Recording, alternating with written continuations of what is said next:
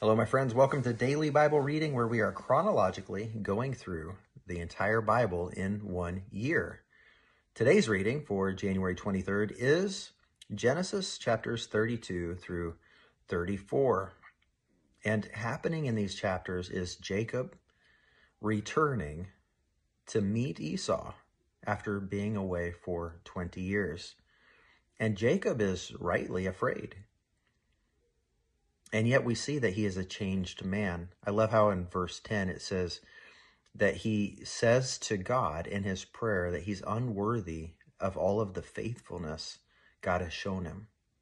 So we see that he's humble at this point.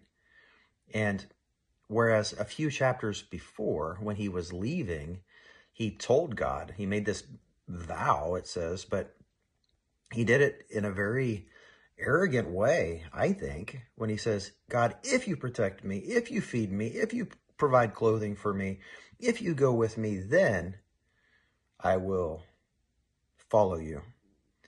But now he's saying, God, please save me, save my family, save save all of our things that you've given. I'm not worthy of your faithfulness, God. And it's lovely, in my opinion, how Jacob's heart has been transformed and he's matured in so many ways over these years. It's also interesting, the very first verse of chapter 32 says that the angels of God met him, met Jacob. The messengers of God met him. You know, there's a verse in the Psalms that says that the angels, excuse me, encamp around his holy ones. The people of God are, are surrounded by angels.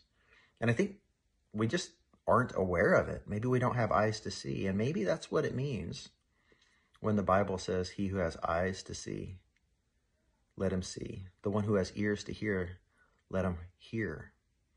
Maybe it's talking about our spiritual eyes and our spiritual ears. Something to consider. Later on in chapter 32, we have this interesting story of Jacob wrestling with a man or a something, a someone, in the middle of the night. How did he meet this person? How did he come to begin wrestling with him? Is it a physical altercation? It seems to be because this being, this angel, this God, whoever it is, says, Let go of me because the sun is coming up. In other words, I'm, I'm trying to get away. I don't want to be here when the full light of day arrives. And Jacob says, I will not let you go until you bless me. And this being blesses Jacob. And then Jacob says, I have seen the I've seen God face to face. My life has been spared. In other words, I shouldn't be able to be alive. And then there's this interesting verse. Verse 31, the sun shone on him as he passed by. So it's very interesting to me. We have this picture of the sun shining, seeing God face to face. He names the place after that event. He's wrestling, like there's this physical, but it's also representative of the spiritual. And we, as God's people, need to be wrestling as well. And this is where his name, Jacob's name, is changed to Israel, which means struggles with God or wrestles with God or contends hmm, with God. Jacob meets Esau there's a happy reunion, and then Jacob moves on and doesn't actually stay with Esau, which is interesting. And of course, we know the family of Esau becomes the Arab people of today, and Jacob, who becomes Israel, is the nation of Israel, the Jewish people of today. And they've been at war for thousands of years now. And this goes back to Ishmael, son of Hagar, son of Abraham, and the descendants of Isaac, son of Abraham, through his wife Sarah.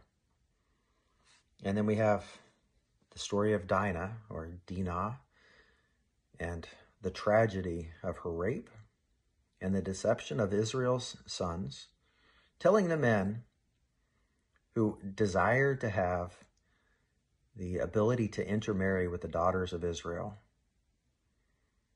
go and get circumcised, and then we'll allow our daughters to marry your sons. And so the men are circumcised, and on the third day, while the men are still suffering pain and quite a bit of discomfort, the daughters, I mean, excuse me, the sons of Israel go and kill these men. And Jacob says, You guys have done a, a terrible disservice. I'm not sure how he would have handled it, but that, my friends, is what takes place in Genesis chapters 32 through 34. I really encourage you to read it and share with me what thoughts you have. Or if you have any questions, I'd love to hear those too. God bless.